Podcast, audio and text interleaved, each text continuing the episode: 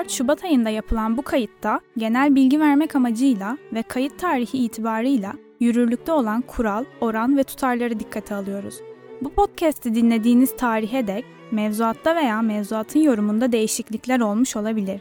Vergisel pozisyonunuzu SALT bu podcast'e dayanarak değil, vergi danışmanınıza başvurarak belirlemenizi önemli tavsiye ederiz. Bu podcast'e dayanılarak tesis edilen işlemlere ilişkin olarak PwC, ortakları veya çalışanlarına herhangi bir sorumluluk atfedilemez. Merhabalar. Ben PwC Türkiye ortaklarından Umurcan Gago. Yatırımlarını finansal varlıklarda değerlendiren ve herhangi bir nedenle uykusuzluk sorunu çeken dinleyicilerimiz için hazırladığımız bu podcast serimizde Türkiye'de yerleşik gerçek kişilerin finansal yatırım araçlarından elde ettikleri gelir ve kazançların vergilendirilmesini ele alıyoruz. İlk bölümü dinleyenler biliyorlar gerçi ama ilk kez dinleyenler olabilir. Her bölümde Türkiye'de yerleşik gerçek kişilerin finansal bir yatırım aracından elde ettikleri gelir ve kazançların vergilendirilmesini ele alıyoruz. Bu bölümde de hisse senetlerinden elde edilen kar payı yani temettü gelirlerinin vergilendirilmesini ele alacağız. Ama önce küçük bir hikayeyle başlayalım istiyorum. İyi bir vergi sistemi kuralların çok açık ve net olduğu, ansızın değiştirilemediği, adeta kayaya kazındığı bir sistem olarak kabul ediliyor. Bunun en bilinen örneği milattan 200 yıl önce Kuzey Mısır'ın Rosetta şehrinde bulunan Rosetta taşı. Kısa hikayesi şu. Yakın zamanda yönetmenliğini ve yapımcılığını Ridley Scott'un üstlendiği ve Napolyon'un aşk ve savaşlarını konu olan filmi izlemiş olanlarınız olabilir. Onlar, Napolyon'un piramitleri top atışına tuttuğu sahneyi hatırlayacaklardır. Filmde aşk ve savaş dışındaki perspektif pek olmadığından gösterilmiyor ama işte o Napolyon, o Mısır seferinde pek çok tarihi eseri bulup Fransa'ya kaçırıyor. Rosetta taşı da bunların arasında. Sonradan İngilizlerin eline geçiyor. Londra'daki British Museum'a gitmiş olanlarınız giriş katında görmüş olabilirsiniz.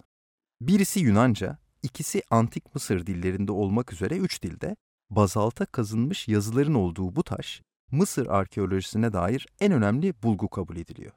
Neden? Çünkü Yunanca sayesinde eski Mısır dilleri ilk kez deşifre edilebilmiş oluyor.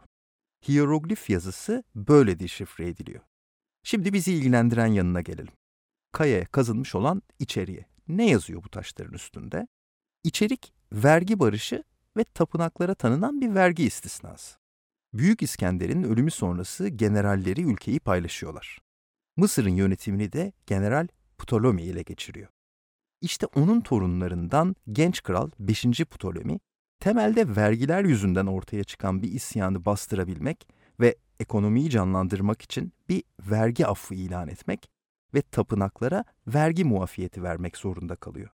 Neden papürüse yazılmamış da kayaya kazınmış? Kaybolmasın, yok olmasın diye. Neden üç dilde? Kimse ben onu öyle yorumlamıyorum diyemesin diye. Rahipler de bu taşı alıp tapınakların önüne dikmişler. Gelen vergi tahsildarlarına izinsiz girilmez demek için adeta. Gelen de ben muafiyet veya istisna hükmünü o şekilde anlamıyorum diyemesin diye üç dilde yazmışlar. Kral sonra kafasına göre değiştiremesin diye de papyrus yerine bazalt kullanmışlar. İlginç bulduğum bu hikayeyi sizlerle de paylaşmak istedim affınıza sığınarak. Şimdi gelelim konumuza. İlk bölümümüzü dinleyenler varsa hatırlayacaklardır belki. Vergi terminolojisinde gelir ve kazanç kelimeleri farklı şeyleri ifade ediyor. Kazanç, satılan bir mal karşılığında elde edilen kar anlamına geliyor. Gelir ise bir varlığın veya bir hizmetin belli bir süre içinde kişiye kazandırdığı getiriyi ifade ediyor. Bazı yatırım araçlarından bazen gelir, bazen kazanç elde edebiliyoruz. Mesela hisse senetleri. Bildiğiniz gibi bir hisse senedinden temettü yani kar payı elde edilebilir. Ki kar payları bizim gelir vergilemesi sistemimizde menkul sermaye iradı kategorisine giriyor. Ya da sahibi olduğunuz hisse senetlerini elden çıkartır Mesela üçüncü kişilere satar ve buradan bir kazanç elde ederseniz buna alım-satım kazancı veya kazanç diyoruz. Bu kazançlar bizim gelir vergilemesi sistemimizde diğer kazanç ve iratlar kategorisine giriyor. Neden böyle bir ayrıma gidiyoruz? Çünkü kar pay gelirleri ile kazançlar ayrı vergileme kurallarına tabi. Ayrıca mevzuatımız vergileme kuralları açısından ayrımı sadece böyle yapmıyor. Bunun dışında yatırım yaptığınız finansal yatırım aracının mesela Türkiye'de yerleşik bir şirketçe mi ihraç edildiğine yoksa yabancı bir kurumca mı ihraç edildiğine, Borsa İstanbul'da işlem görüp görmediğine ve bunun gibi daha pek çok duruma bağlı olarak vergileme kurallarımız değişiyor demiştik. Bunların ayrıntılarını merak edenler birinci bölümümüzü dinleyebilirler. Bu bölümde kar payı yani temettü gelirlerinin vergilendirilmesini ele alacağız. Burada temettü aldığımız hisse senetleri Türkiye'de Borsa İstanbul'da işlem gören hisse senetleri, Borsa İstanbul dışında olup ama yine Türkiye'de bir anonim şirket olan şirketlere ait hisse senetleri ve yabancı borsalarda işlem gören hisse senetleri olacak. Yatırım ortaklıklarına yapılan yatırımlardan elde edilen gelir ve kazançları ise başka bir bölümde ele alacağız. Peki, hazırsak artık başlayalım. Eğer yatırım yapmış olduğumuz hisse senetleri Türkiye'de yerleşik bir anonim şirketin hisse senetleri ise ve bu şirket bir yatırım ortaklığı da değilse. Size kar dağıtan kurum tarafından size düşen kar payı üzerinden bu kar dağıtımının yapıldığı vakit %10 oranında bir kesinti yani stopaj yapılır. Sonra bürüt yani stopaj öncesi kar payı gelirinizin yarısını alır, diğer yarısı istisna çünkü. Yıl içinde elde ettiğiniz stopaj ile vergilendirilmiş diğer menkul ve gayrimenkul sermaye iratlarınız ile tabii varsa toplarsınız. Eğer bu toplama sonucunda bulduğunuz tutar 2024 yılı için 230 bin liranın altındaysa başkaca yapmanız gereken bir şey yok demektir. Ama bu 230 bin liralık eşiği aşıyorsanız yıllık gelir vergisi beyannamesi vermeniz lazım. Ama bu her zaman korkulacak bir şey de olmayabilir. Çünkü beyanname vermek demek ayrıca beyanname üzerinde çeşitli indirimlerden de yararlanma anlamına geliyor. Nitekim beyanname verildiği bir durumda mükelleflere sigorta primlerini ve eğitim ve sağlık harcamaları gibi kalemleri beyanname üzerinden düşebilme hakkı sağlanıyor. Burada neye dikkat edeceğiz? Bir, başkaca stopaj suretiyle vergilendirilmiş menkul sermaye iratlarımızın örneğin başkaca bir hisse senedi kar payı, hazinece ihraç edilen eurobondlardan elde edilen faizler falan gibi veya gayrimenkul sermaye iratlarımızın örneğin iş yeri veya dükkan kira geliri gibi bunların olup olmadığına, iki, elde ettiğimiz temettünün bürütünün yarısını dikkate almaya, bakınız bürüt diyorum ve yarısı diyorum. Üç, toplama yapılan gelirin stopaja tabi olması da önemli. Buna da dikkat edeceğiz. Basit bir örnek yapalım. Mesela Türkiye'de iki şirkette ortağım ve her birinden bana net 200 bin lira temettü gelmiş olsun. Yani toplamda net 400 bin lira. Beyanname vermem gerekir mi, gerekmez mi? Nasıl yapıyorum hesabımı? Önce 400 bin lira elime geçen yani net tutar olduğuna göre bunun bürütü neymiş onu bulmam lazım. Nasıl hesaplıyorum? Stopaj sonrasında %90'ı 400 bin lira ediyorsa stopaj öncesi %100'ü ne eder diye bir basit matematik hesabı yapıyorum. Buradan yuvarlak olarak 445 bin lira buluyorum. Ama bunu hemen gidip beyan etmiyorum. Yarısını alıyorum. Niye? Çünkü yarısı istisna. Çarpalım efendim %50 ile. Ne buluyoruz? Yaklaşık 223 bin lira. Yani 230 bin liranın altında bir rakam. O halde bu kar paylarını beyan etmenize gerek yok. Diyelim çarptım, böldüm, topladım ve 230 bin liranın üzerinde çıktı. O zaman beyanname vereceğim. O vakit neye dikkat edeceğim?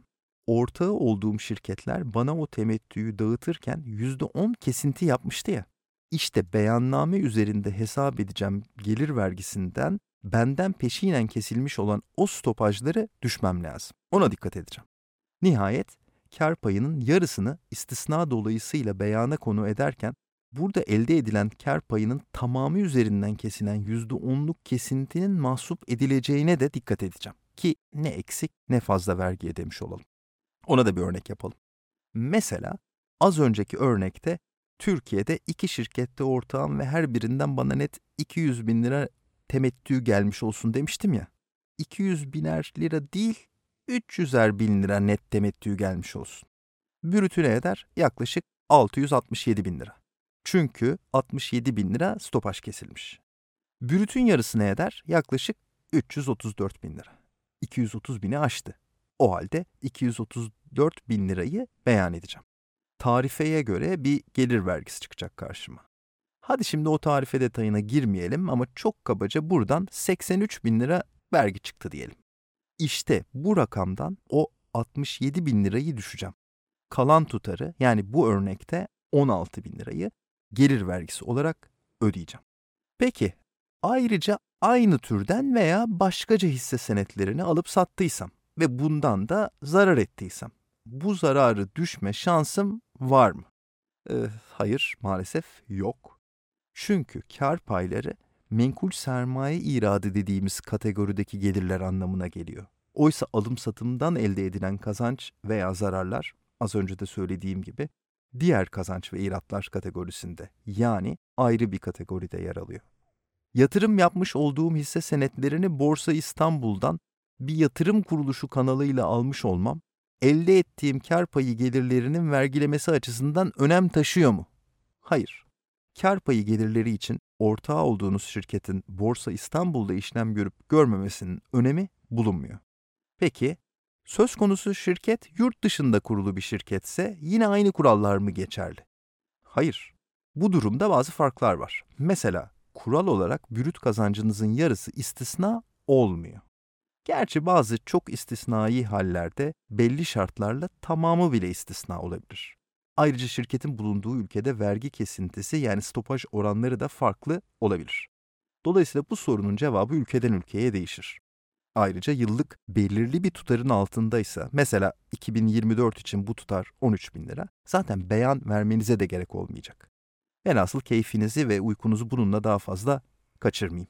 Böyle bir yatırımınız varsa vergi danışmanınıza bu durumu hasseten danışınız bence. Beyanname vermem gerekiyorsa ne zaman vermem lazım ve ne zaman vergi ödeyeceğim? Beyan edilmesi gereken gelirlerin takip eden yılın yani mesela 2024 için 2025 yılının Mart ayının sonuna dek yıllık gelir vergisi beyannamesiyle beyan edilmesi lazım.